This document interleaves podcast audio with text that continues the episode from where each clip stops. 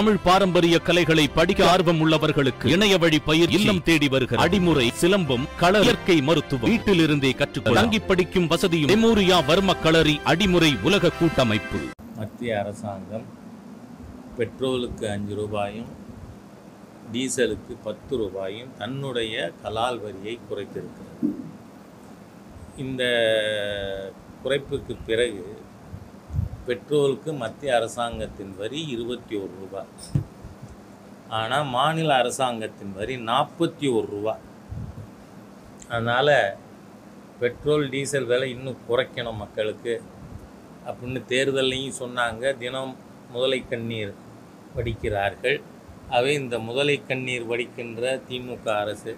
இதை திமுக அரசுன்னு சொல்லலாமா? இல்லை ஊராட்சி அரசுன்னு சொல்லலாமா ஏன்னா மத்திய அரசாங்கத்தை ஒன்றிய அரசுன்னு சொல்கிற ஓனாய் கூட்டத்துக்கு புரியணும்னா நாம் இந்த ஊராட்சி அரசு அந்த ஊராட்சி அரசின் கணக்கு பிள்ளை பிடிஆர் தியாகராஜன் போன்றவர்கள் யோசிக்கணும். இவர்களும் குறைக்க வேண்டும் என்று மக்கள் எதிர்பார்க்கிறார்கள். இந்த அஞ்சரை மாதமாக ஸ்டாலின் அரசாங்கம் திமுக ஹிந்து விரோத அரசு கோவில் அபகரிப்பில் ஈடுபட்டு கொண்டிருக்கு. அதாவது அறநிலையத்துறை சட்டம் ஆயிரத்தி தொள்ளாயிரத்தி ஐம்பத்தி மூணின் படி செயல்படுவதா திரு சேகர் பாபு சொல்கிறார் இல்லைன்னு பல தீர்ப்புகள் இப்போது நம்ம சென்னை உயர்நீதிமன்றத்தால் அளிக்கப்பட்டிருக்கின்றன. இல்லை ஒரு அறநிலைத்துறை மந்திரிக்கு நான் கேட்குறேன் உங்கள் மினிஸ்ட்ரியில் எத்தனை கோவில் இருக்குது கரெக்டாக சொல்ல தெரியுமா?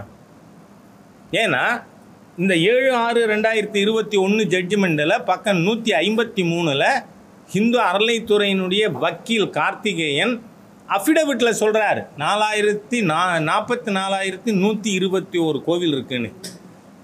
ஆனால் இப்போ சட்டமன்றத்தில் அறநிலைத்துறை மானிய கோரிக்கையில் சேகரபாபு அவர்கள் சொல்கிறாரு முப்பத்தெட்டாயிரத்தி அறநூற்றி அறுபத்தேழுன்னு.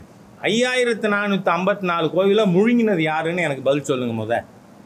உங்கள் டிபார்ட்மெண்ட் பற்றின ஞானம் இல்லை அறிவில்லை அவ்வளோ ஒரு மோசமான மந்திரி.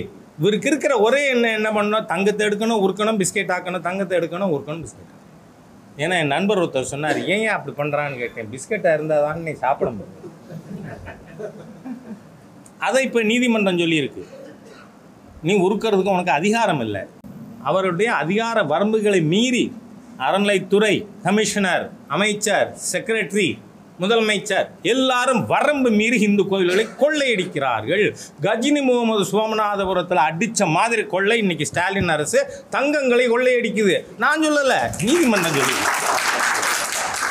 ஹிந்து விரோத அரசாங்கம் கோவிலை எடுக்கிறதே கோவிலை அடிக்கிறதுக்கா தங்கத்தை திருடுறதுக்கா ஆதிகேசு பெருமாள் கோவிலில் நிலங்கிழமெல்லாம் இல்லை கட்டணம் இல்லை தங்கம் ஆகவே நீங்கள் திருடுறதுக்காக கோவில் எடுக்கிறதா?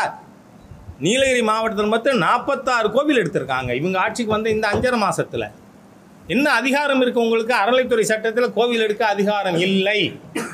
நான் சட்டத்தை படித்தவன் சேகர் பாபு லா படிச்சிருக்காரா தெரியாது. எனக்கு I am chartered accountant I am lawyer also நீங்கள் எடுக்க உங்களுக்கு அதிகாரம் இல்லை.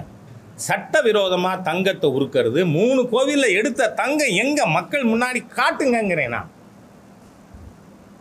ஏன்னா நீங்கள் சமயபுரம் மாரியம்மன் கோயில் தங்கத்தை எடுத்தீங்கல்ல? ஒரே நாளில். இருக்கங்குடி மாரியம்மன் கோயில் அங்கே திருவேற்காடு கருமாரியம்மன் கோயில் அங்கெல்லாம் எடுத்த தங்க எங்கே? ஏன்னா நீங்கள் எடுத்த சட்டவிரோத நீதிமன்றம் சொல்லியிருக்கு. சொல்ல போனால் அறநிலைத்துறை அமைச்சர் ஒவ்வொரு கோயில் முன்னாடியும் காதை பிடிச்சிட்டு தோப்பிக்கரணம் பண்ணணும். தப்பு பண்ணிட்டேன் தப்பு பண்ணிட்டேன் சட்ட விரோதமாக நடத்தினேன் ஹிந்து விரோதமாக நடந்துனேன் அப்படின்னு சொல்லணும்.